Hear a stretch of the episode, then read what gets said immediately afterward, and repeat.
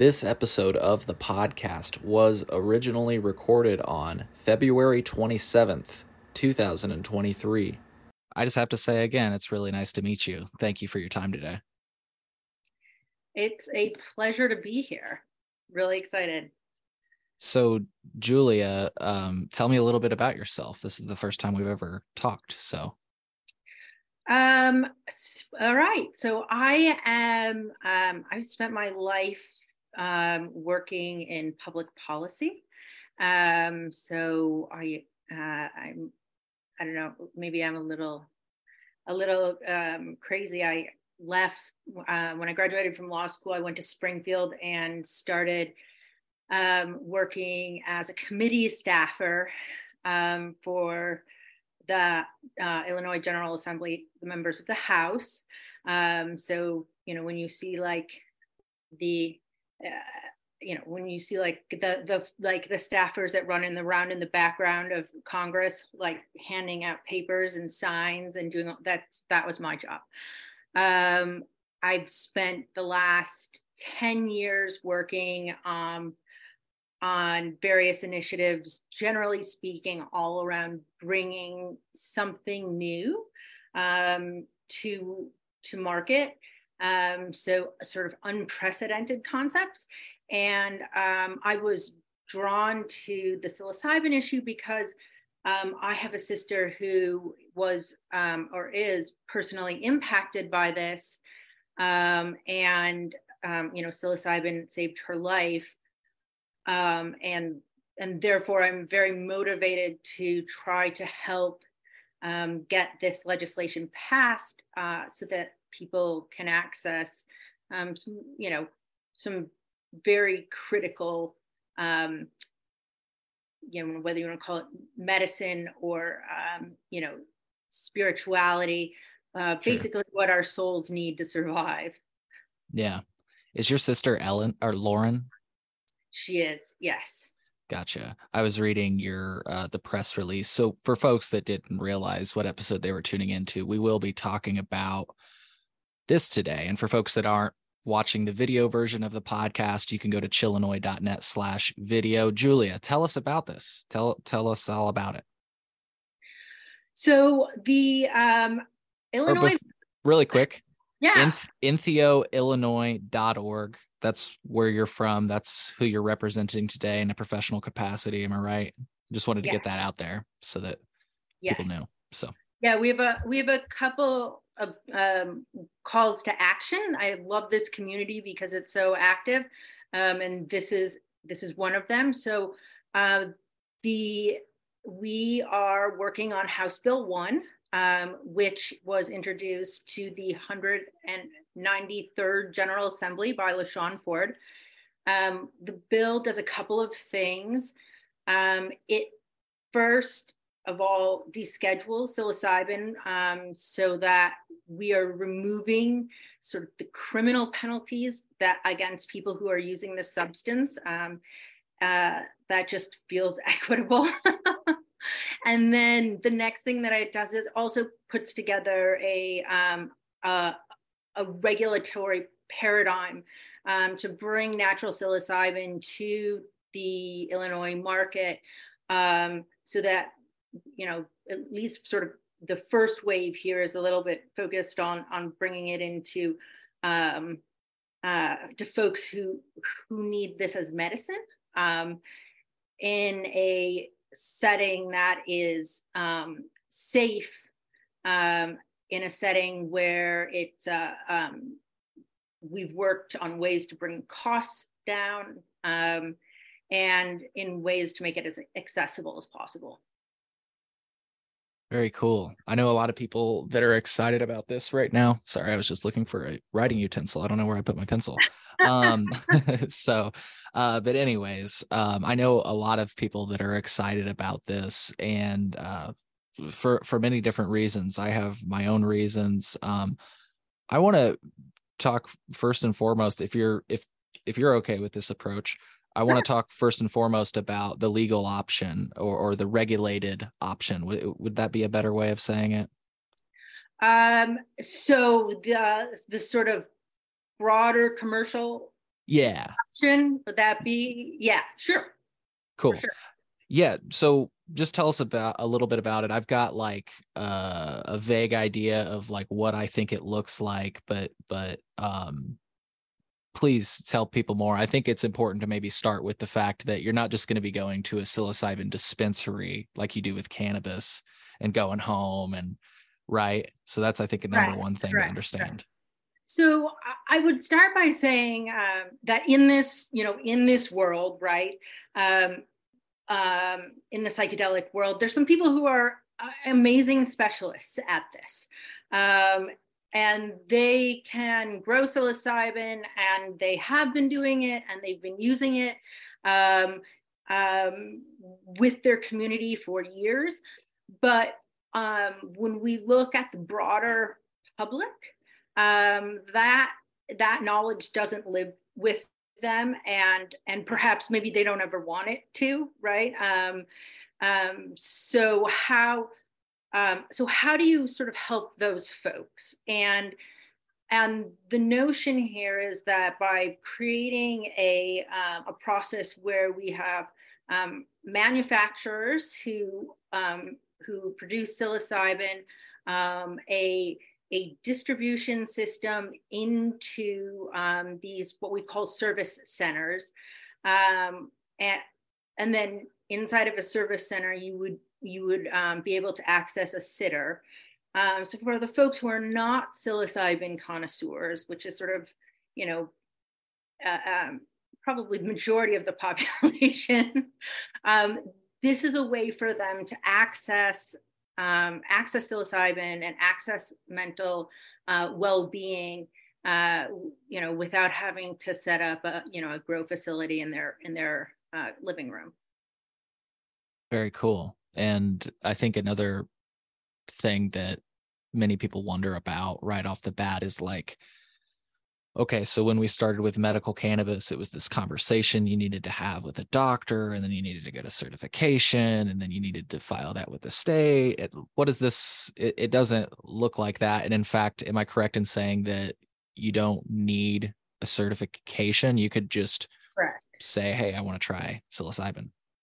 So um, the uh, yeah, so the so this is sort of I, would call this sort of a, um, a natural um, or organic approach to um, to the distribution of the drug that isn't tied directly to say a particular mental illness because um, you know i can tell you from my personal family experience if you have spent any time in the mental health system um, and someone can't fix you you just get another diagnosis and another diagnosis and another diagnosis and it goes on and on and on like that. Um, so so while the aim of this is is to be therapeutic in nature um, what if you're sort of asking what are how, how do you balance um, both access and and the therapeutic need well it's happening in um, the actual administration of the drug is happening inside of a service center um, and and most people that I know, um, if you are if you're if you are seeking that out, um, you're probably seeking it out for a reason. And so there's some sort of there's I think a nat some natural controls there that make this not you know not wreck right, but make it also very accessible um, without having to jump through some of the the onerous hoops that we saw with um, with cannabis. Yeah, yeah, and I get what you're saying. Most people that use psilocybin or are looking to try it for the first time are using it because they've heard about its therapeutic effects. Um, but like, it are there like if I, let's just say hypothetically, if I went to a service center like they're not going to stop me because I don't give them a reason, will they? They'll just say, "Hey, I've got to watch you while you do this." Right? Right. Bingo. So, so that you know, that's sort of the balancing act, right? Okay. Um, uh, you know, for people who are, you know, as again and again, descheduling is part of this. Um, or maybe it's easier to think of it as decrim. Um, so for the folks who who are already really accessing this um, in a way that they've been doing for years and it's safe, um, it this helps provide some um, legal insulation for those types of communities. We see those types of communities, particularly, for example, around cluster headaches or veteran communities.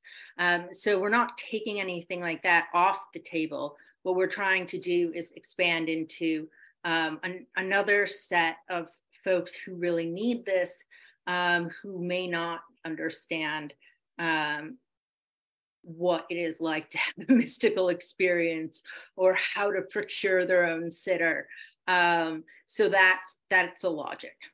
Yeah, and I'm glad you just said that because I will say that my listening audience, I'm not sure exactly how, but that but it seems like maybe they misunderstood. Um, oh gosh, I just uh, I just something popped up on my screen and I just lost where I was going there. Oh, uh, they misunderstood um, the fact or the idea that let me just put it this way they were concerned that they would only be able to let's for lack of better words have these rituals in a licensed service center and from what i understand and what from what you just said hypothetically the de- the descheduling aspect would provide like you say that insulation not to procure psilocybin but to still have like a group session like that am i understanding you correctly yeah, so it gets down to like personal use, right? We saw this with marijuana. Right. Right. So, um, and this applies really across the board with anything. So, um, you know, even with food, right? We, um, we put safeguards in place when someone is going to open a restaurant and they are going to sell a product commercially to the public, right? Uh, but we don't tell you how to consume a tomato in your house. Um, so so this has sort of that same balancing act where you know i'm not jumping into your living room and trying to tell you what to do there. Um, but if you want to to commercialize a product advertise a product um, and and push it out to the mass public who may not um, know much about it there are are safety concerns and and um, just like with a restaurant you would want to know um, that it had been produced safely and and that you were getting what you were buying. Yeah, that's I like the analogy. That makes sense to me.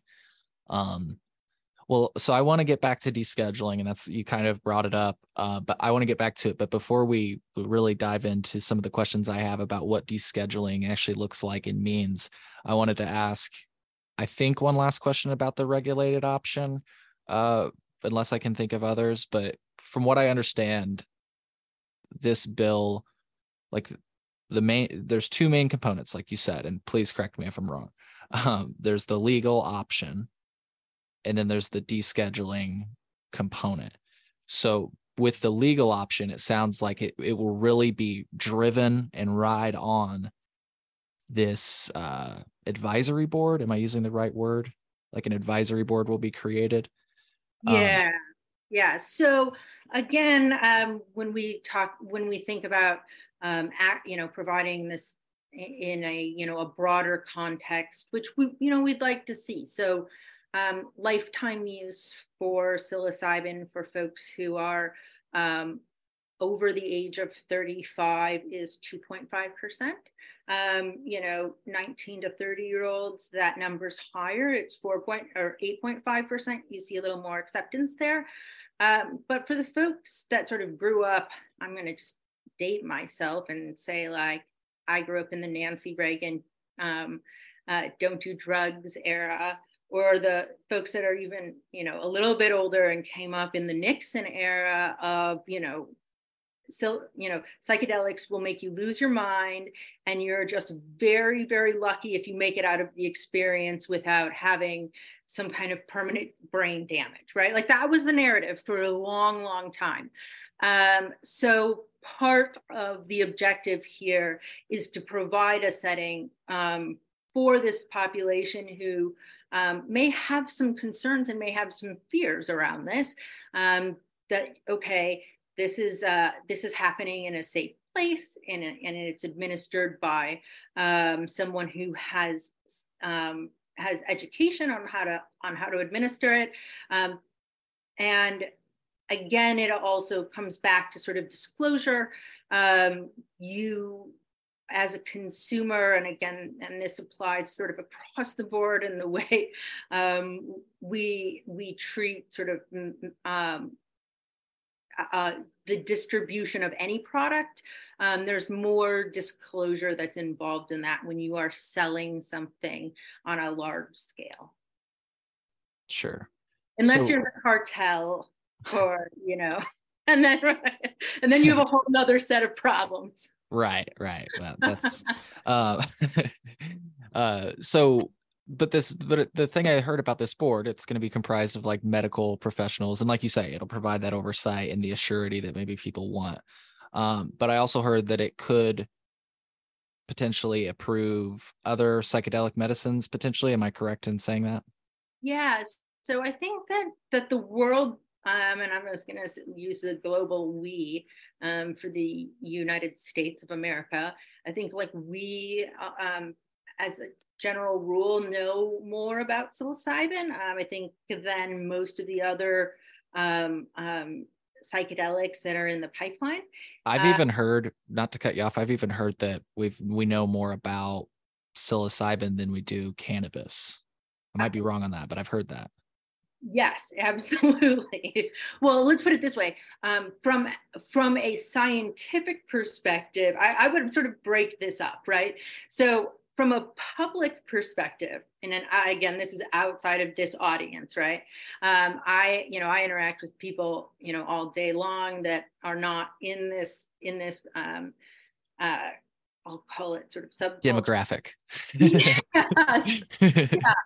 The, um, and they have no idea what psilocybin does or what the benefits could be and and it's uh it's an interesting conversation because um, they're absolutely shocked to learn that there's um, you know um, that people are you know not consuming psilocybin and and um, falling prey to all of the uh, the propaganda outcomes um, so so cannabis was unlike that, right? The, the lifetime usage in the general population of cannabis was much higher. So the general public was um, had much more knowledge about what the you know sort of risks and um, and benefits and outcomes were around around um, cannabis or marijuana, however you want to say it. Um, and yet there was less research into it because um, there just was. I think that the um, in this particular case, there's a lot of research that we have that's come out. So sort of we we know more from the scientific community um, that that knowledge is is uh, um, it's held within um, in most cases sort of academic journals. Um, um, you know. Uh, departments of pharmacology. Um, I, so I would say there's a lot of science. I don't think it's particularly accessible. Um, and, and this is interesting because um, this is where, um, as, as, I mentioned, my sister uh, um, has suffered from mental illness throughout her entire life. And this is one of the uh, little project that I'm working on with her to try to solve this pro- problem of bringing that sort of knowledge into the broader community um, through story, the stories of people who have used psilocybin um, and benefited from it, because we want the we want the general public to understand um, that you know this is a positive this is a positive path for folks. So we're launching um, thrivestories.org, which is a place where folks who've had personal experiences with use of psilocybin can offer to go and tell that story um, and contribute to a story library where the um, the information is accessible to to the the average person, right? Like I always say, when I was sitting in my sister's hospital room, I was not searching for like mystical experiences or, you know, neuroplasticity or increased brain connectivity across, um, you know, the, throughout the frontal lobe. This was not what I was doing. I was looking at someone, I was saying, oh my gosh, what data, she's the data I have. What, what, what can help her? Um, and then going out and trying to find options.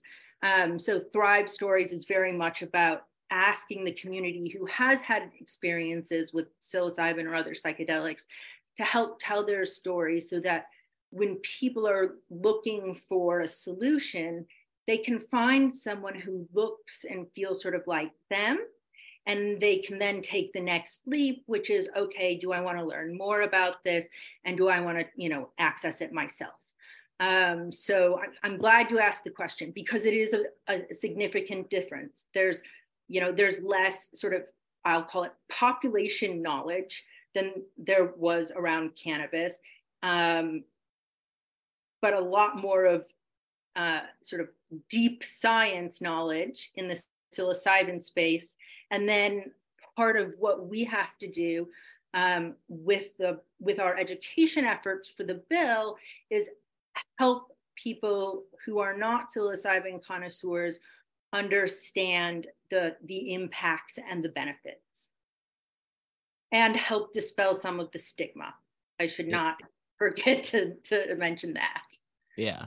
And, and my bad. Um, I feel like I sent you off on a tangent with that question. And, and if you did answer the other one, I don't know. I don't feel like I took it home. So the, the advisory board, can they approve other substances? Oh wow! Okay, yes, we would start out with the advisory board. Yes, that is yeah. That that was where we started. Um, it we can. Um, that is um, it is everything but peyote, um, which is just excluded for the per- because it's an in, endangered. Sure. Um, they have they are um, delegated the authority to to review those substances um, and um, develop ways to potentially bring them forward. Um, psilocybin is prioritized again because we have the most amount of research on psilocybin. Um, we ask the board to bring that that forward first, um, and then once we've done that and we sort of have a foothold, um, I think it's important for them to also look at other um, at other substances because when you talk to folks there's you know there are a lot of people who benefit from ayahuasca for example. Thank you for clearing that up. And am i correct? I tried to read the bill myself. I'm going to be honest legalese is so hard. It's so hard to read. Enjoy the 275 pages of cross references right right. Well so is it am i correct? And did i take this home correctly? Is the board appointed by the governor um, so these or positions are, yeah, these positions are appointed by the governor. Um, I, that doesn't happen in a vacuum.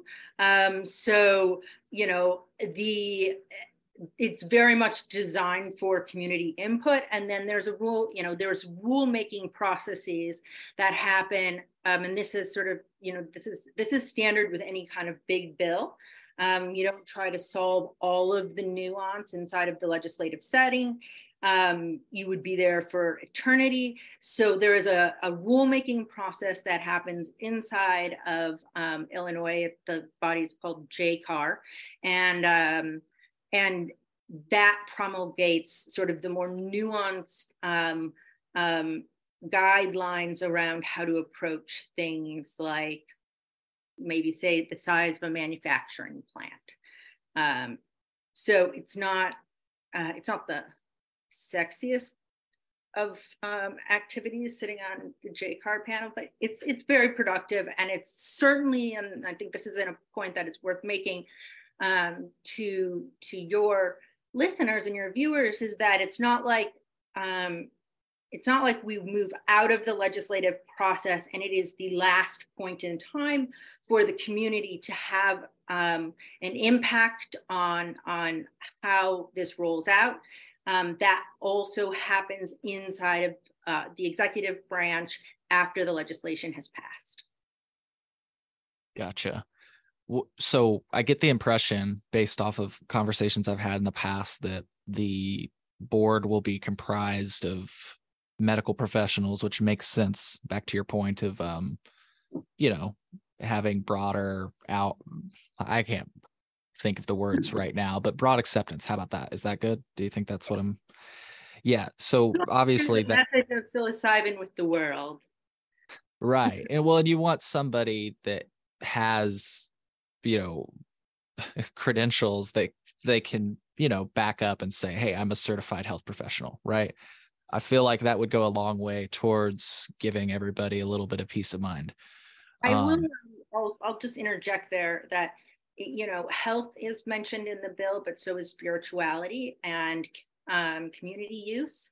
All of those things are in the bill. Um, the um, you know, eh, just as the way sort of, um, you know, the order of, of operations in, in government goes, um, medical um, practices are regulated at the state level. Um, and so this is a, a standard practice, um, but it, it's not limited to medical professionals. There's community profession or community um, um, representatives. Um, there's people who are there to talk about access, um, uh, people to represent. Uh, well, as I part of what's happening here is is, is bringing sitters into the equation, right? Like that is not part of our existing um, paradigm.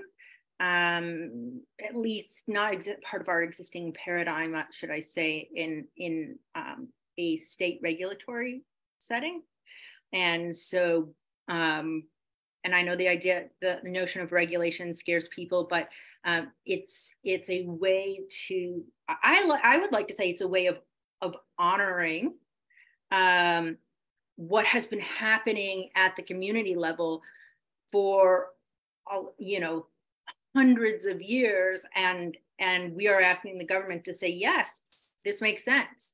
And yes we are willing to take a, a different view of how um, of how we can achieve some mental well-being. And that includes sitters that are not necessarily um, you know uh, don't have like five phds so yeah yeah so i was wrapping around to that that's kind of where i was going is like of, course, of course, and I'm fine with medical professionals. I think that adds a, a, level of legitimacy. But I wondered on the board, will there be specific like spots? It sounded like you just said there would be uh, for like community members or people to represent the spiritual side of it versus the medicine side of it because that is a big thing with this community i mean you just touched on it the the yeah. medicine versus spirituality thing yes yes um, and I think that this is, you know, an uh, an important point to around education. Uh, I think it it is easier to start educating legislators around sort of the core medical benefits, right? Um, because that is the way we're used to thinking about about drugs. And then it sort of bridges the gap into or bridges yeah that gap into what is spirituality or what i would call if you wanted to reframe it um, well-being uh, you know and one of the things we know about psychedelics that makes them different from um, um, substances that we have you know sort of used in the past is that they don't just help um, depress all I call it ill being, they actually help increase well-being, um, which is, I mean, that's really amazing. I, uh, I, I don't know. Um, uh, so my my new role has forced me to read a heck of a lot more um, clinical studies than I wish I ever had uh, because I obviously just need to be aware of, of what's happening in, in the world out there. And there's a really fascinating in population study um, with LSD in, in Australia where a thousand people were um, offered um, microdoses of LSD and they came back and they reported on the, the and this was a in population healthy study right? So we so you know your neighbor me whatever i don't know. Um, and every metric of well-being increased with the microdosing. So whether it was engaging in physical activity making um, choices to be in nature in, you know for marriages more sex. I, that was one of the things i studied. Um, happiness at work creativity all of these things went up. Now our our bill in illinois is focused on on natural substances. Um, lsd is sort of two derivatives away from a chemical standpoint but it becomes easier to have conversations with people in decision making um, positions, we sort of start from the most, uh, what I would call um, needy um, base point, right? And then start, once people have become um, comfortable and familiar with the concept of, okay, we don't want people to, to, to just survive. We want them to thrive. We want them to um, we want them to reach their maximum potential then we can start having those conversations about well-being and sort of integrating that into uh, the common vernacular of of folks inside of our um, you know decision makers inside of our states who should understand that component of it. And spirituality is very much a portion of that Gotcha. So so there will be spots for for people like yes, that. back the to the spots. Yes, yes, yes. Back to the spots. Absolutely, that's in there.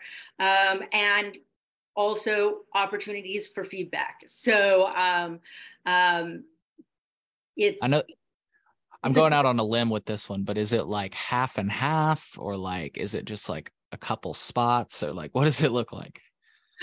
So um, so where a bill starts, I'll just just preface no, this. And, thank you. I actually one one of the things I right one of the things I actually was told that you would be able to tell me is like yeah how a bill becomes a law, which is important. so.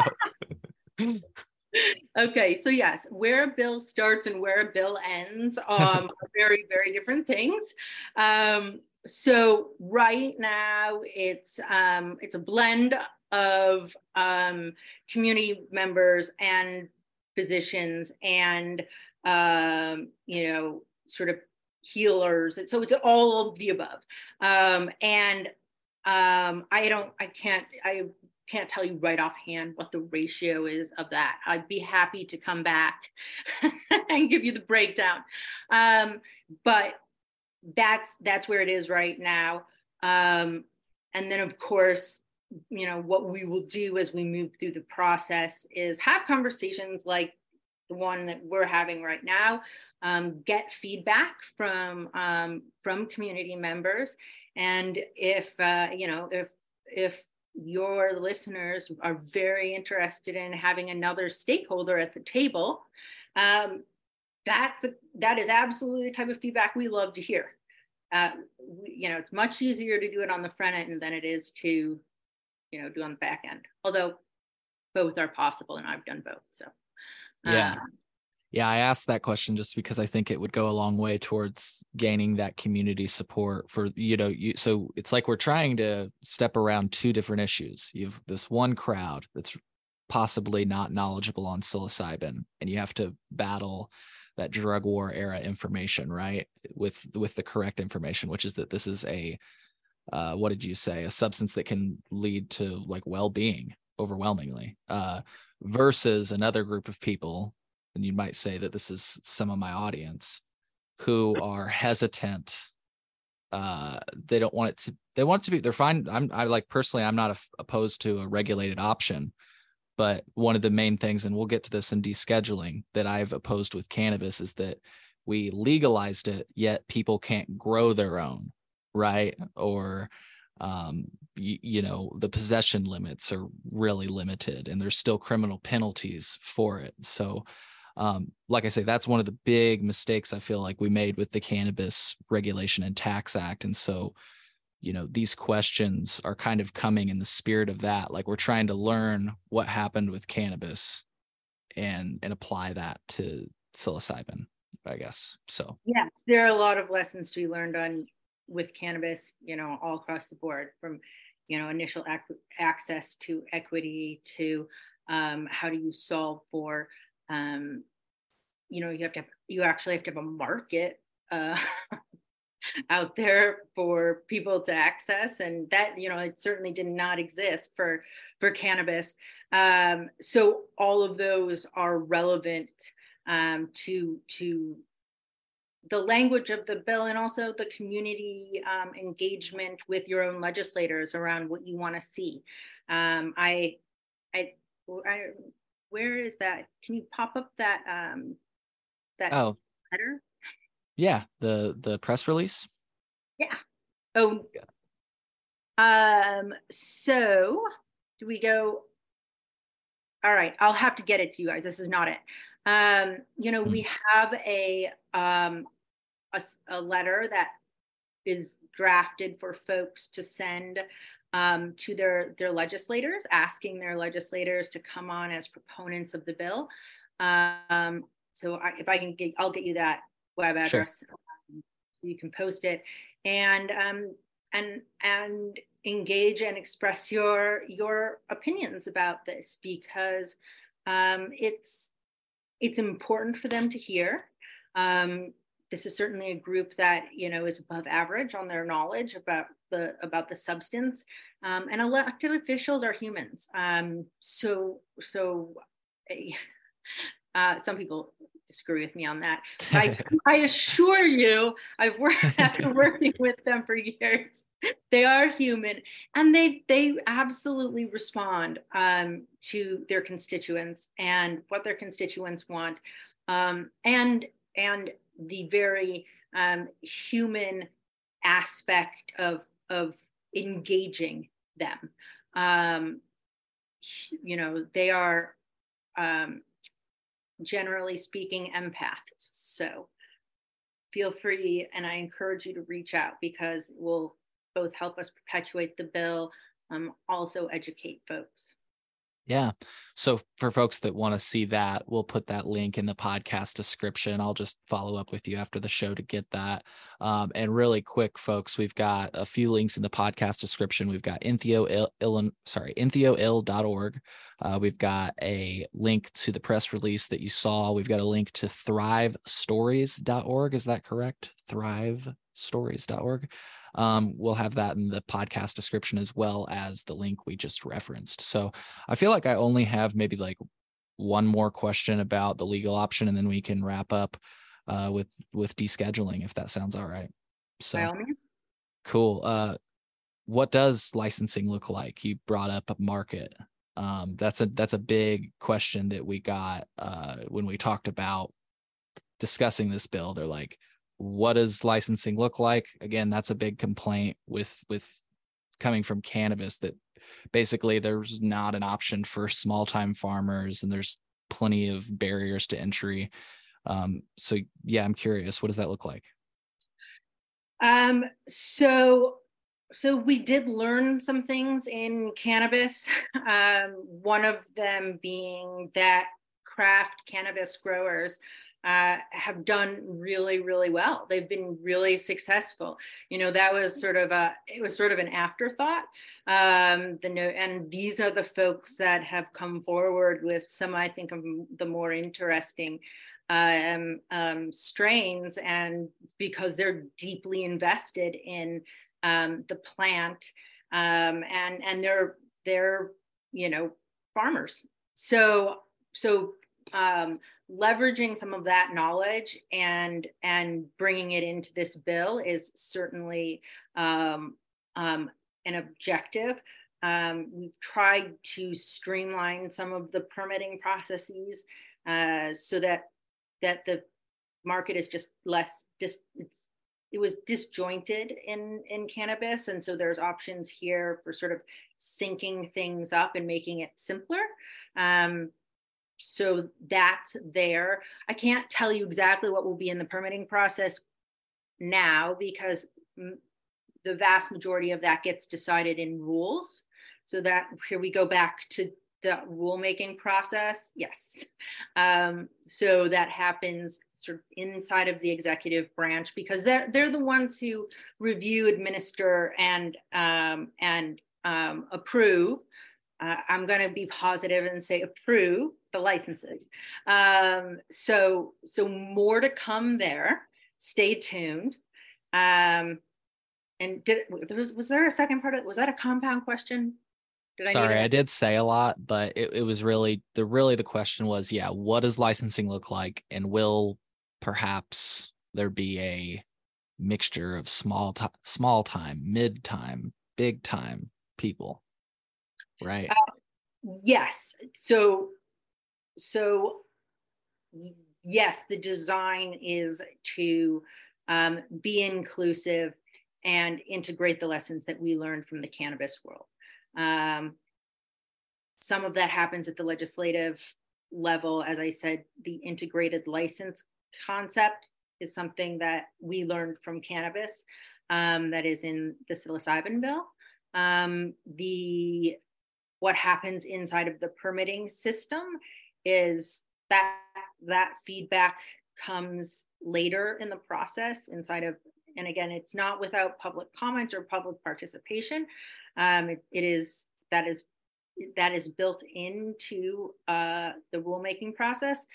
Uh, and and then of course I think there's just some human error that happened in cannabis um, that will hopefully not repeat because no one liked it. Sure. Yeah. Well, I guess I know I had one. I said I had one last question, but you just kind of brought up a thought. There's no mention of social equity in this bill. Is and I like I'm just curious what. Um, so there, um, some of the so equity is is always a question and always a concern. Um, the the coalition itself, Entheo Illinois, has done an excellent job of um, of being in, inclusive in terms of bringing in stakeholders, and um, that is you know that's relevant um, for just in general how this gets rolled out. Um, the it at the moment doesn't have the same sort of set asides, um, and we'll sort of see how that progresses in in the legislative process.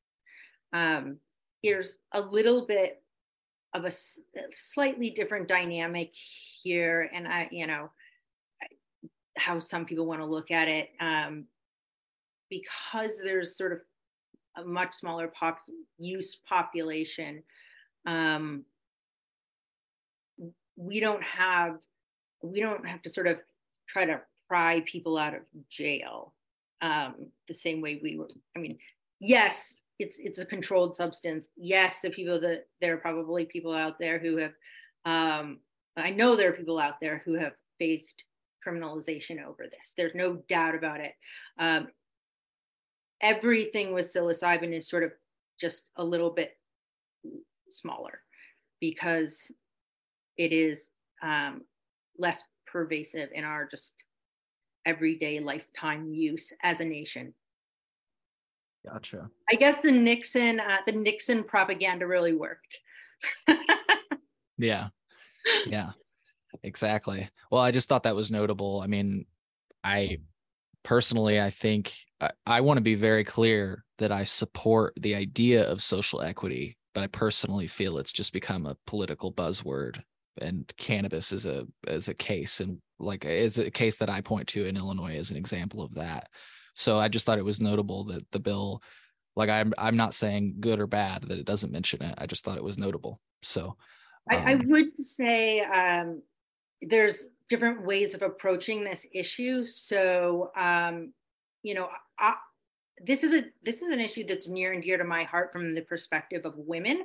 Um, so, you know, as I said, you know, I spent months in my sister's hospital room searching up and down for something that would help her.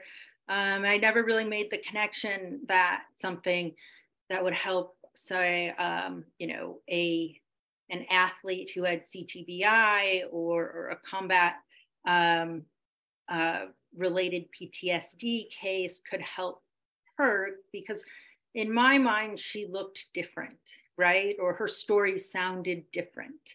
Um, and so part of the education component that um, i feel very very um, passionate about is making sure that we are talking to all of the communities um, throughout the legislative process. It, it's part of the the idea behind thrive is to try to represent um, those communities uh, as they exist in the world. So the stories sort of tell, you know, um, what's really happening out there in in our everyday life.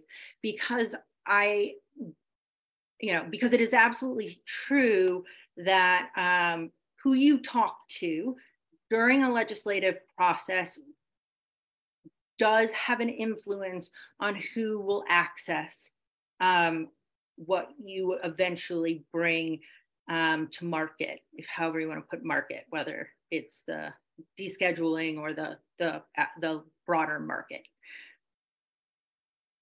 Cool.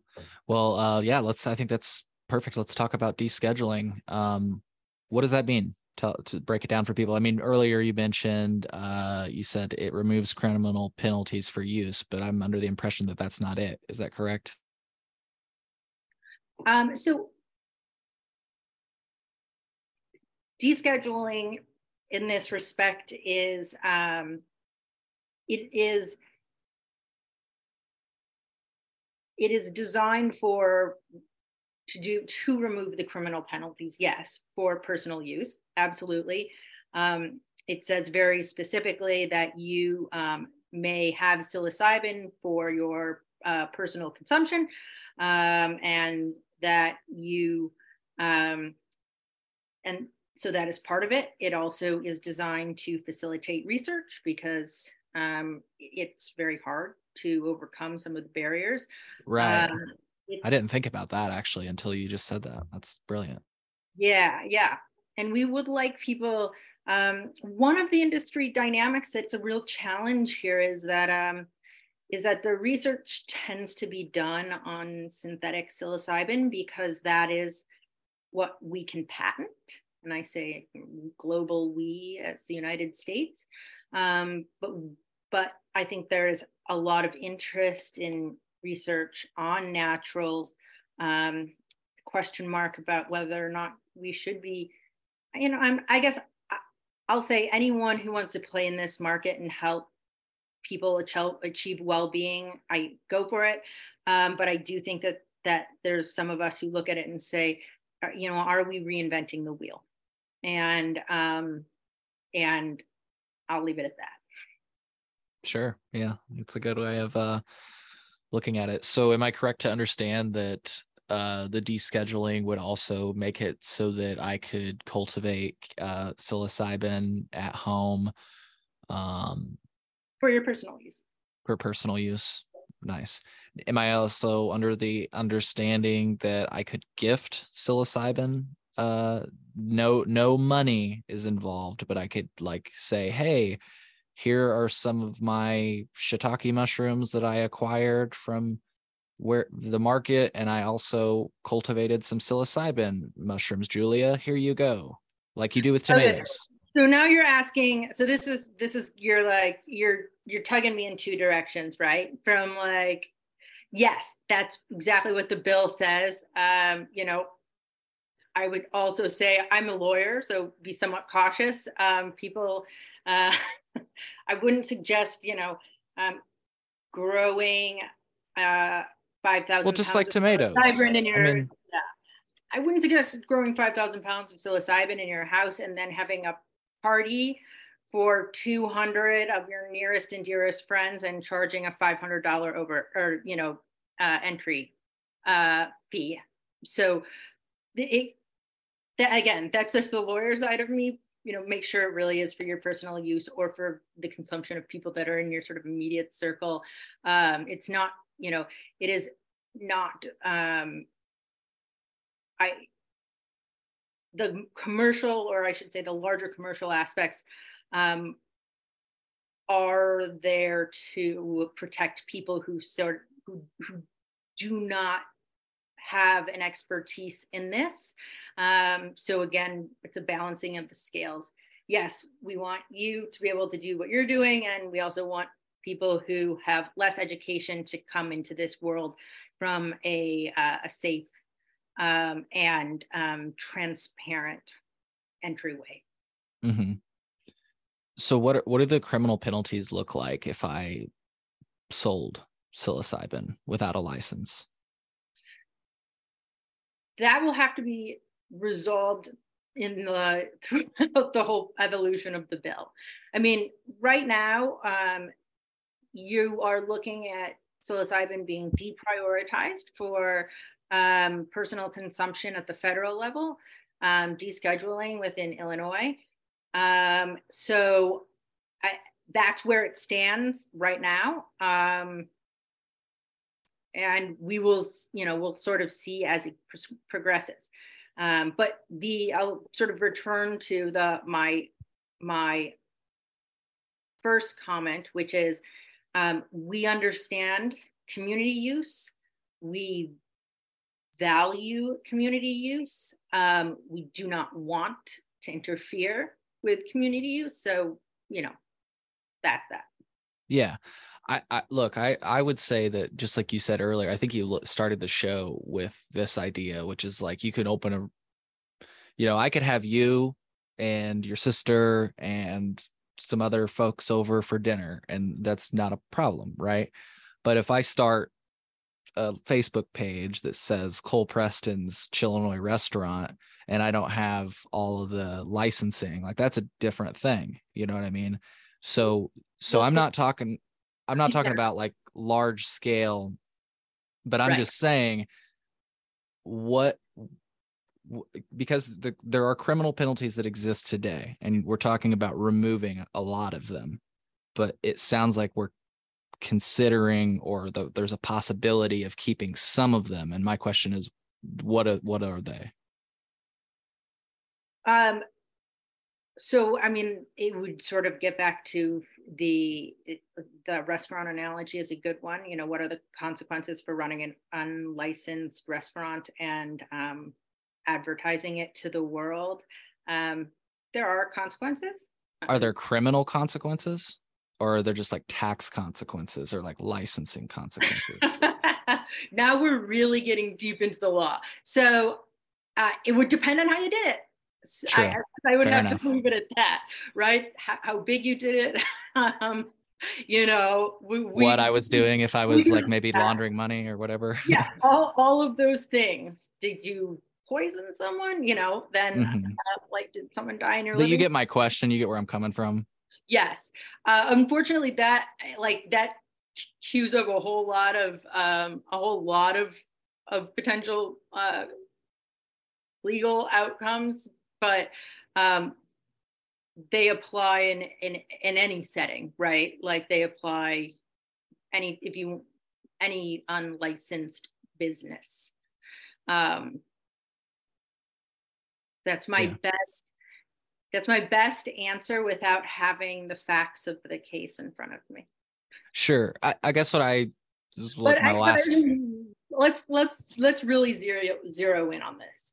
Yeah. It is it is not designed to go into your living room and tell you what you should or should not be doing inside of your you know personal community.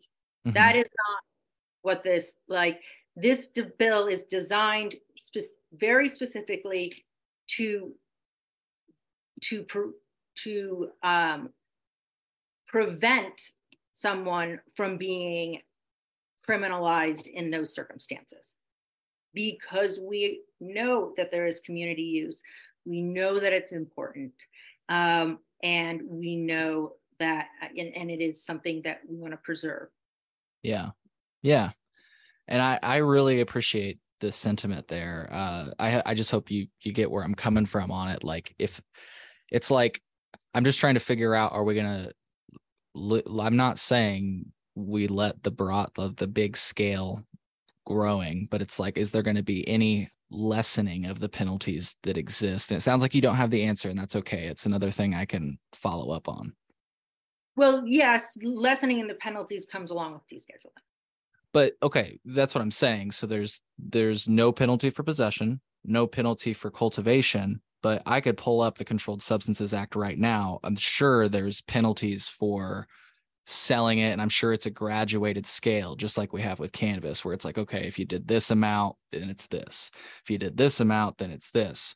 My question is those lower amounts are we going to see any you know is it going to just remain iron fist you're going to jail like it is today or are we going to see that be a little bit less of a harsh penalty as it should be? Yes the purpose of the as i said the um the purpose is to protect people's personal consumption um, of of um, their own product, and mm-hmm. that is that is the design. Um, so that this is an environment where um, um, you shouldn't you shouldn't be um, you know you should not be penalized for what's happening inside of your your living room. Yeah, now, having said all of that, I realize what we're dealing with is a little bit bigger than just this issue. So I wanted to ask you what what is the political what do you feel the political landscape is in Illinois and how does the how does the public play a part in the process of a like grassroots initiative like this? Uh, you guys make all the difference. Um, so uh, it's very, very important. I, you know, I would encourage um, anyone here who is is interested in the policy side um, to to go to entheoillinois.org, um, become a member. You know, the it, you can join for as little as like five dollars a month. I want to say, and um, and get all of the information on um, we sort of help streamline advocacy and reaching out to elected officials. Um, the the advocacy efforts of um, this community and and um, you know really anyone in illinois are going to they're going to be the the make or break. Um, this is uh, what we call a, a member initiative um, meaning that it was brought forward by LaShawn Ford because he sort of heard what was happening and and um, that people um, needed access to um, these substances. And for member initiatives um, there is nothing that's more important than the community. Uh, that's that's where they come from. That's where they uh, they grow from. And um, every single time someone reaches out to their state rep and says, I want to see this happen, um, we are that much closer to having a bill pass. Yeah. And um, maybe this can go back to my question about I'm sorry, I threw two questions at you. I've been doing I've done that twice to you now. I apologize. um the but, political landscape is that yeah the political landscape like what do you think the prospects are high why is LaShawn Ford the right sponsor for the bill? There I go again. I just threw two questions at you. Political landscape and why is LaShawn Ford the right person for why is he the right person? So um LaShawn is great. Um he is, you know, very forward thinking um legislator. And um one of the things that uh and, and he's working this bill very hard. So um send him a, a message and say thank you. Um, people know, you know, uh, people in in government love to know that what they're doing matters to you. Um, the the landscape and more often they hear complaints than they do a thank you. Yes, yes. they hear a lot of complaints and not a whole lot of thank yous. Um, you will get a lot. You you know, uh, this is a place where honey is. Uh, what, what's the saying? Honey is better than vinegar. Yeah. Um, I, I might have just gone really old school with that one. Um, the political landscape, uh, you know, I will say Illinois tends to be a progressive state. Um, and so that you know that weighs in our favor um, there is a lot of education that needs to be done so even for a progressive state um, uh, there's a you know there's an, a community of folks who really understand this issue well and a lot of people who really don't. Um, and so so educating members is the really the most important thing that can happen. Um, you know even if the state has you know a baseline that i would say is is positive and favorable uh, it, it will not happen without the outreach and the engagement of the community. Um, so I, I encourage people to get involved stay involved make your voice known um, because that is i mean that is the secret sauce for for starting a movement an effective movement. Yeah and i think another component of this i'm curious what, what your take is on on this idea. Uh, I mean, i've seen the governor's office kind of for lack of better words pledge support for certain initiatives. I think like for example before the crta was actually passed j.b pritzker made some statements that like hey this is like this is looking good. I like what i'm hearing type of thing. What my question is what kind of support do you think uh, we would need um, using the proverbial we uh, from the governor's office on this issue um oh gosh i i dare not speculate on that one um the you know i that that is getting into the the head of a one person trying to guess. Um, but you know, I'll I'll say governors are elected officials, just like state reps are, and yeah. so um, if you want to see uh, your governor um, engaged around this issue, reach out. Hell yeah, good advice. Good advice. Well, um, is there anything uh, I'll, I'll, start to close the show are you good on time um by the way to go a little bit longer yeah cool.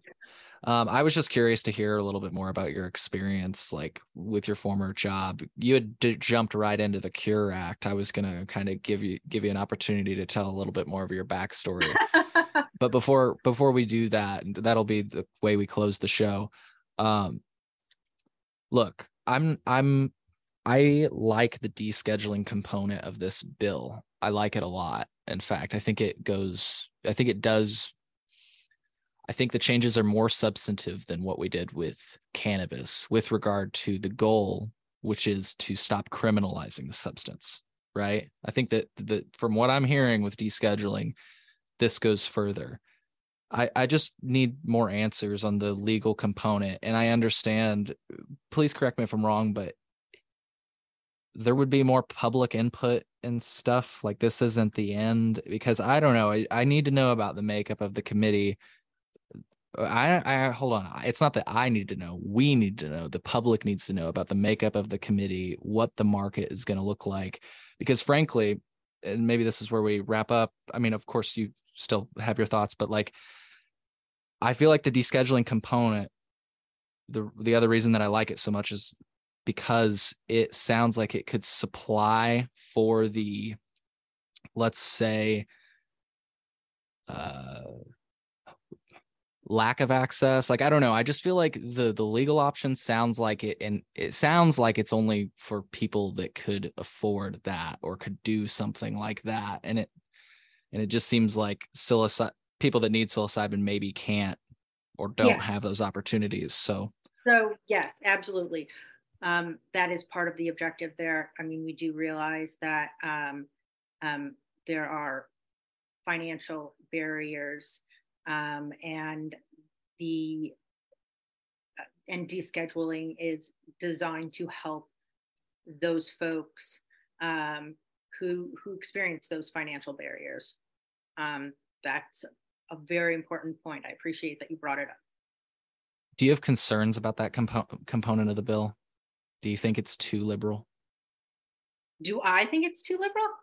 Uh, I'm just saying, you know, if somebody who opposes this listens to this, Just saying. Um, I would be a hypocrite if I said that. Um, you know, my family member is alive because um, because somebody in Colorado was kind enough to go out into the woods and find magic mushrooms for her and bring them to us at a time where um, you know the vast majority of the medical community thought that she was going to be dead in five years. Um, so uh, i can't I, I would be i would be a horrible hypocrite if i thought that you know the person who saved my sister's life uh, should should face criminal penalties. Thank you for addressing that. Uh, you know uh, while it might seem like when you look at the logo it's like oh nobody that's conservative on this issue will listen. No in fact i think they do. You know we've had people from the number one lobbying group against the legalization of cannabis. Like look i'm fair and i try to be fair with regard to you know who i talk to. And i and the reason i bring up that question is because it's been in the back of my mind. Look i don't i don't i worry sometimes that we're in this like echo chamber you know? And so uh to somebody who's not in our demographic as we said at the beginning I, I wonder how digestible this proposal is. You know for me it's for me and you we're like fuck yeah this is this is great but um it's why it's really important to reach out and and um, help folks understand the basics of the substance you know? Um, yeah it's non-toxic it's non-lethal. Um, you can have a really bad day and i'm not saying that there aren't risks right? Um, i think that that uh, that psychedelics are a class of drugs to be respected. Um, but they are the risks are not the risks that were presented to us um, in the you know here's your brain here's your brain on drugs um, you know with the egg. Does anyone remember that? Okay. Uh, Though, those are not the risks. And um, it is um, it is critically important to have that conversation um, because um, there are a lot of people who who have been propagandized and um, and helping them understand the realities of um, of psychedelics uh, versus what they heard in sort of a un, you know an unfor- it was just an unfortunate um, political maneuvering that was not terribly ethical um, back in the the 70s, uh, we have to work to overcome that messaging because it's been embedded for uh, 40 years. But um, fundamentally, non-toxic, um, non-lethal. The um, this is this is a message that we keep carrying forward, um, and also helping people understand the the well-being components of this.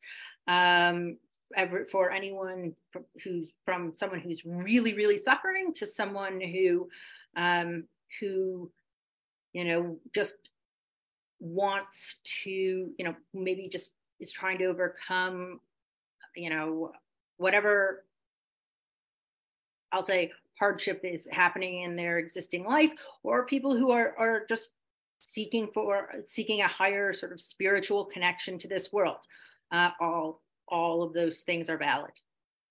Yeah. Thank you. Thank you for uh, addressing potential critics and and I like that you mentioned that if anybody does feel uncomfortable with this bill that they I think maybe more more so than anybody else should get involved in airing their feedback so that it can be addressed, right? Um yeah. right? I mean Yeah, I mean this is that's the whole that's, that's the whole political process. Uh, you know, we won't convince everyone, in, sure. uh, and that's a reality. Um, but we can help re-educate. Um, we can help re-educate uh, folks and bring them into the fold. Um, I am a perfect testament to someone who was re-educated. You know, when my uh, when my sister initially brought this to me, I was like, you know, like my head, like probably could have exploded, um, and I, you know, but I looked at it and I said, all right, I'm listening here. Tell me more. And I, you know, I read about it and and discovered it was psilocybin was completely different than what I had been told for, um, you know, my formative years, um, and and it changed my mind. This is how we change people's minds and their hearts. We uh, first present them with the with the evidence what of what this really is, and then we tell them the importance of why. And so that's that's the that's the magic equation, changing hearts and minds. Yeah, well, very well said. Well, any last thoughts um, on the Cure Act before we close? Did we miss any bases? Did you feel we covered them all? Oh, I think I think we've done well. Yeah, I think all I would say is, and I, I, will say this over and over again: please, please stay engaged. Um, you know, uh, the those the folks at Entheo have lots of tools to remain engaged, um, and and we need help uh, reaching out to your friends, your family members, your you know uh, whoever it is that's in your life. Um, you know, be an evangelist because that is, um, you know, this is a government that is designed to listen to people so the yeah. more we can have folks who are in this uh, in the sphere of understanding, um, in uh, in a, a place uh, where their hearts are open, um, the better we are are all off. So yeah. yeah. Totally agreed there. And uh, I think the only thing I thought about that I feel like we haven't covered is expungements. Do you have any thoughts on that? I mean, that's a pretty big part of the bill. Am I wrong that that's part of the bill? Um, so I'd have to circle back on expungements. Okay. I'm sure that it's in, yeah, I would be, uh, don't quote me on this one. So I'll have to circle back and look at expungements. Um, sure. But generally speaking, there's expungement processes throughout our um, criminal code. So um, that is always, it, they've always existed. Awesome. Um, Somewhat well hidden, maybe, but they're there. Okay. Well, I can definitely follow up on that. Um, well, sweet. Uh, thank you. Uh, I had a lot of fun during that discussion, and, and I'm so interested to hear about. Uh, and I know that we have about 40 minutes left in our time slot. I don't think we need to use the rest of that, but um, if we need to, we can. But I'm just curious to hear about your beginnings. You mentioned like running papers in and out. Like what what was that like and what did that actually include? Like did you were you fielding like the phone calls that we were just recommending people to make so that you're running in papers to the representative saying like, "Oh, this is what your people feel about this," or like, "What what did you do and what was that like?" Uh, so yes, um, I well, I worked specifically on drafting um, legislation. So that was my initial start. Um, so integrating feedback from the community, um, just you know, to give you an idea of how this looks from a legislator's eyes. Um, you know, there's a bill analysis that sort of tells them what happens inside of a bill, and then there's a section that down there at the bottom that says, you know, who's for or against this particular bill. That is always a really important section for legislators. So if you if you um, if you know organizations that are willing to come on as proponents of the bill, um, absolutely please reach out to Entheo and let us know. Um, the other thing that they sort of so that happens at the first at the beginning of the process and then the next stage is to move it to committee um, and that's where witness slips come in um, witness slips are go on record and they're read out to the committee members as you are just about to go up and testify for um, for your bills. So it's great to have witness slips because it really shows momentum. Uh, and then the next stage after that, it the bill will come out of committee and it will go to what's called a floor vote. Um, and a floor vote is the time where I generally ask, um, again, the broadest possible community um, to mobilize and reach out directly to their individual legislator because um, the, you know whether or not someone you know if you if you hit a threshold of about say five touches per legislator um, that is i mean that can be a real tipping point from a uh, just sort of a practical perspective inside of uh, inside of any bill um, that's moving through the legislative process.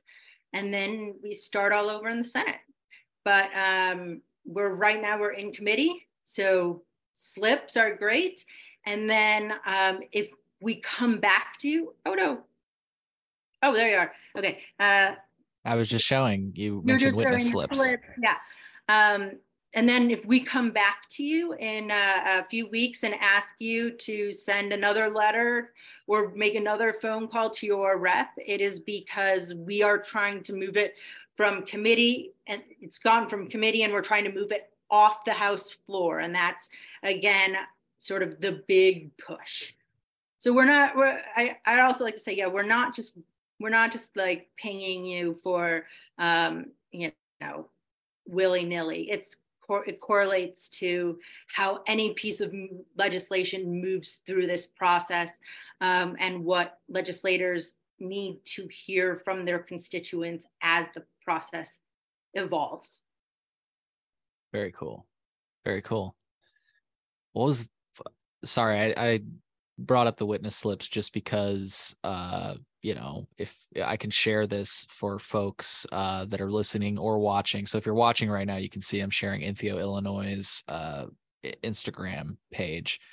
And it's an action alert that basically walks you through how to file a witness slip for this bill uh, so if you're listening right now and you can't see this or if you're watching and you'd rather look at this on your own computer I'll throw a link to this post in the podcast description so that you can follow the instructions and file a witness slip. So thanks for sharing that knowledge, by the way. Yeah, it's very easy. It's a it's a quick process. So yeah. So again, uh, I don't feel I need to apologize for bringing that up, but I did take it take you off of your experience there for a moment. Um, oh, my experience. So what did I do yeah. after that? Um, uh, then I went and I worked uh, for various elected officials running their um, public policy departments. So um, inside of um, inside of government, working with grassroots organizers and um, other departments and stakeholders to advance legislative initiatives.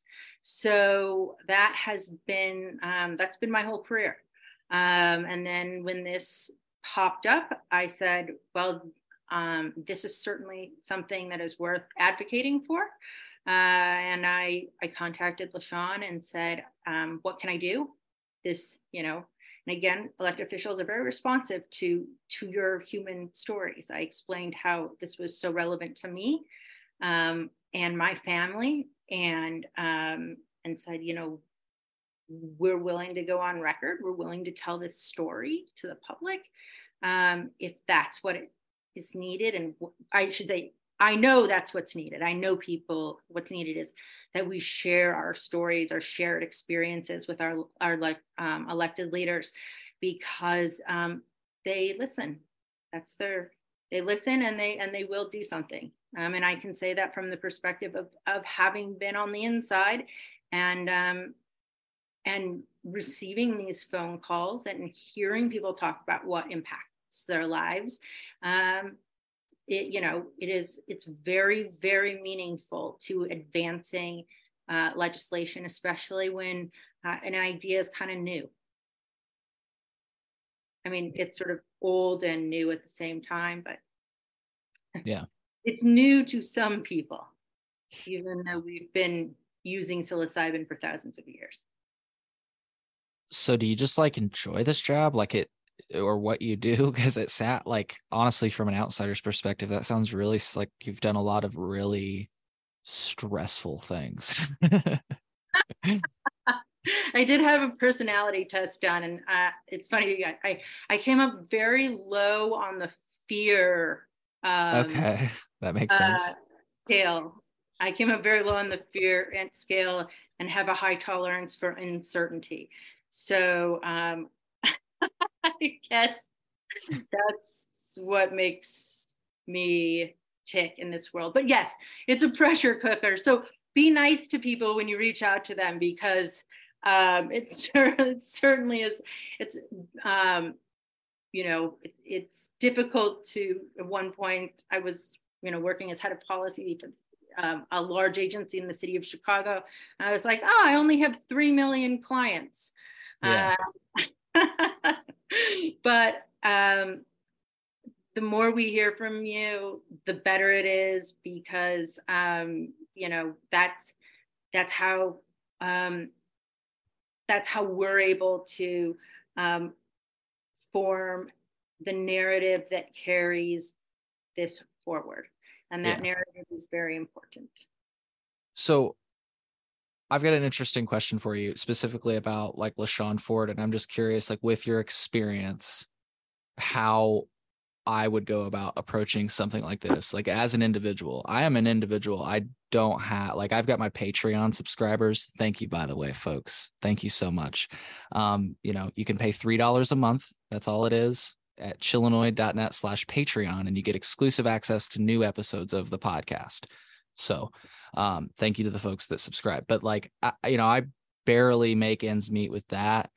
But here's the thing. I've seen LaShawn Ford put forth several pieces of legislation that are backed by industry players, specifically within the cannabis industry. And it's like, it's public knowledge that he takes money from cannabis companies. And I'm not saying that that's a bad thing. What I'm saying is it's probably no coincidence that he introduces legislation that they support.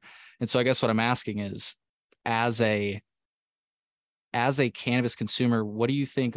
How how best do you think it would be for me to approach somebody like him, who's not my elected representative, but is somebody that champions these causes, right? And how do you think I would get his support? Because like one of the things you mentioned earlier was like say thank you when you can, because they rare, very rarely hear that. You know, they only hear about complaints. But like I'm trying to figure out how I would best approach somebody like that, seeing as I don't I don't necessarily have maybe the capital to get his attention or, or anything else. So, um, reaching out to your own legislator and asking them to sponsor someone else's or co-sponsor someone else's bill. And I, I don't know how much how much you want to nerd out on legislation, but um, let's do it. okay, we'll nerd out on legislation. I'm trying to learn. I'm trying. I want to be helpful to my elected representatives, and I want my audience to to learn too. You know, I don't want people to just be calling them and screaming. Like, help, help us, help you. Right? Yeah. Okay. So the way um, the way it works is that. Uh, a legislator introduces a bill and um, and when they introduce it they're sort of out there on their own and they're a little bit nervous, right? They've just put their name on an idea and and and put it into the public sphere and they don't know how any how people are going to respond. Um, and so one of the best things that you can do if you see uh, something that you like is ask your elected official um, in your district to co-sponsor that bill. Because what you want but you want by the time you get to um, committee or to a floor vote, you want to see this steady increase in the number of co-sponsors that come onto a bill. So, um, so it's it's very meaningful because um, it adds more resources to the bill just from an internal perspective. Right now, you don't just have one one um, state rep working on it with one team, you have typically each bill has four what they call lead sponsors. Um, and then everyone else can come on as a, a, a, as a just a normal sponsor, but you're those sort of lead sponsors, those four lead people will throw a lot of resources into passing a bill once it has some momentum. Um, so you can have a, a, very, very significant impact on, uh, on a bill that's being run by someone outside of your, your district by asking your rep to go on as a co-sponsor. I appreciate that information. That's like really huge. And I think it'd be huge, like, especially if I lived where I used to live, which is Champaign Urbana. Uh, I had a representative that was super pro home grow, which is the issue that I would personally love to become. Like, we need to legalize home grow uh, for cannabis. Like, it's past time. I thought, you know, if the if the plant's legal, right, we should be able to do that. So that's that's my perspective on that issue. And so I'm unfortunately I don't live there anymore. So consider my situation anecdotal, but what do I do in this situation? Because my representative is a big no for cannabis. I was able to get him one time to agree that the police shouldn't have access to the cannabis data because he agreed with that in principle, but he still didn't agree with cannabis legalization on a, a you know like a personal level. So where where do I go when my representative? So what to do with opponents? Um, yeah. So I guess uh, the answer is that um, the you know if if you're rep, I know this is a tough question by the way. It's kind of consider it's kind of unique to myself, but I'll just I'll answer it globally though. Okay. Sure. Um, even if you're even if your rep isn't going to do what you ask them to do right now, um, having that engagement sets the stage for how aggressively they might fight against someone else who would be interested in doing it. Um, it also, having the engagement around these types of issues, sets the stage for what they might do in the future with another bill. Um, perhaps you know they won't vote against it they'll just abstain um, so so so having those um, i think it can feel like you're having a conversation with a with a brick wall um, and and um, that's sort of it's that's an unfortunate feeling but i can tell you having been on the inside um, that you listen both to the people who uh, who support what you're doing and don't support what you're doing. Um, and and those things have an influence on on where you go. Maybe you're sort of committed to this particular path at this particular moment but it certainly influences how you think about what you're going to do in the future so there is um, you know there is no bad time to engage your elected officials sorry, I'm muted. Uh, thank you for going on that big tangent with me as well. Um, j- just to wrap up, um, through all those experiences, how did you find yourself at Entheo, Illinois? Uh, I felt I wanted to allow you to, to kind of wrap up your story. I felt like I kind of interjected while you were still telling it. So, yeah, and um, I mean, it was as it was as simple as um, I had you know, I, I spent the first uh, two and a half decades of my life being convinced that, um, you know, terrified of my phone, terrified of my phone, because um, one day that call was coming and um, it was a horrible way to live and it's not a way anyone should have to live.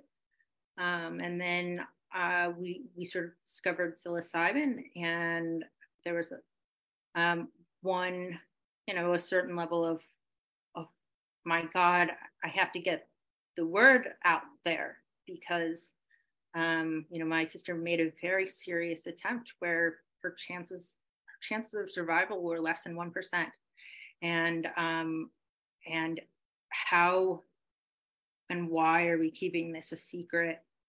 um, just just befuddled me. So as soon as there was an opportunity to help um, advance the cause and, and try to do it with some of the resources that we already had in hand.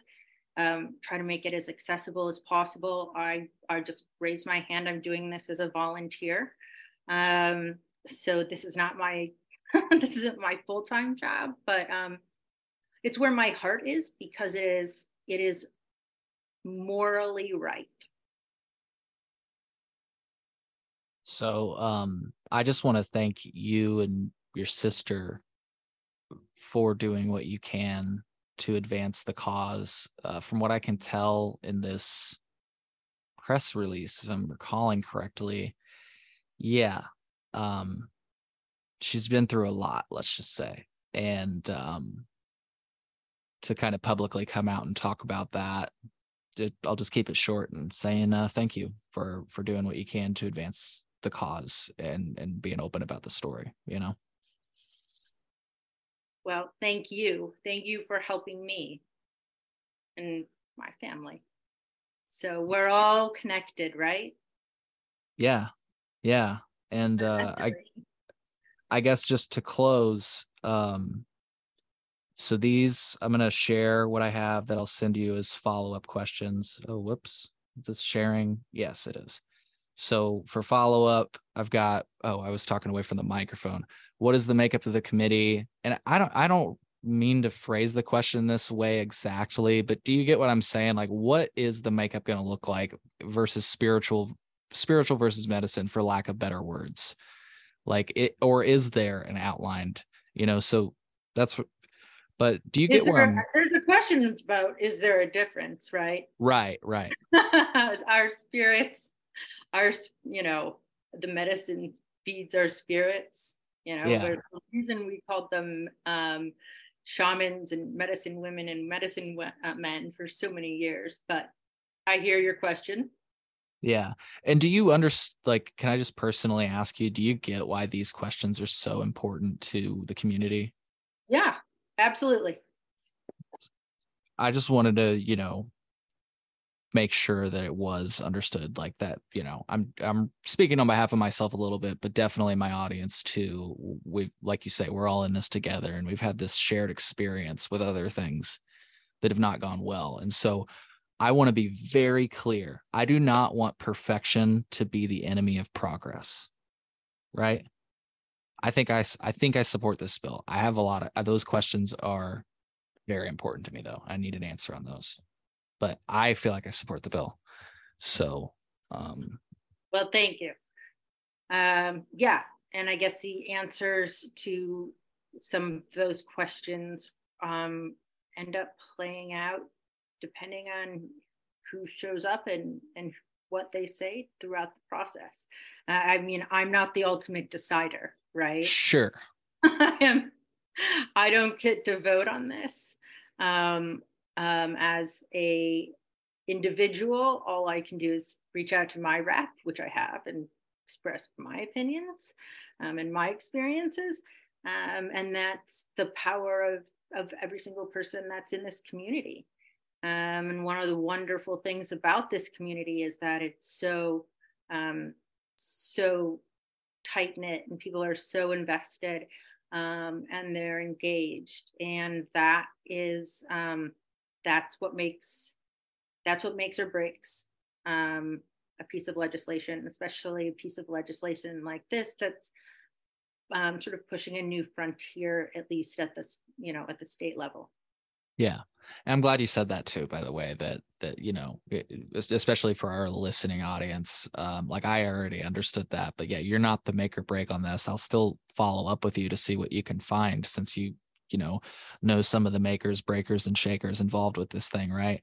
But like um yeah for folks that also see the importance behind these questions i would encourage you to reach out to your local representatives to ask these same questions if they mean as much as they do to you as they do to me. And if, of course if you have other questions send them send them their way. And if critics are still listening right now first of all you're awesome for listening um, this far in. Uh, but also, you should you should participate in the process as well. You know, if you have concerns, let's figure out how we can address them, because I'm sure we can. So, with that, Julia, it has been a pleasure. I've I've really uh, I've enjoyed our talk today. I could see myself wanting to invite you on again in the future. Maybe not to talk about this so much as uh, just you have a lot of insight into how this this actually works. And admittedly, I lack that. Like I, you know, I I roughly understand how a bill becomes a law. Like if you pop quiz me, I don't know that I'd completely fail it, but I would be willing to bet that most people I'd be willing to bet that most people don't, including maybe even some people that are involved at that scale. So whatever I can do to help like educate people to like I said, it's like in the spirit of help us help our representatives, right? We want to be communicating them communicating with them in a way that makes sense. We don't want to be over communicating because then uh, you know saturation and such. Like we, I want to shepherd uh, a good relationship between the citizen and their elected representative. And I, I guess what I'm saying is, I think that in the future, maybe you and I could work together to continue that. So we can do some civics classes. Seriously, no. I mean, I was talking to the CROO, the Cannabis Regulation Oversight Officer uh, office, and at one time, they were going to come on my show and talk about how things become a bill and how it goes through committees and what rule writing looks like. Like, I'm serious. If you'd be willing to talk about that sometime, I I personally, I know it's a nerdy thing. I personally would find it interesting, and I think there's a subset of our audience that would too. So we can we can do that. Cool. Let's consider it a date. Cool. We'll make it happen. All right. Well, uh, Julia, again, uh, it's been a pleasure. We've got the links in the podcast description for the website, the social media, different things we mentioned today. Is there anything else you want to mention before we go? Thank you for having me. And I, I'll say it one more time S- stay involved. Absolutely. Amen to that. Well, folks, we hope you found value in this episode. We'll see you on the next one. Take care. Thank you.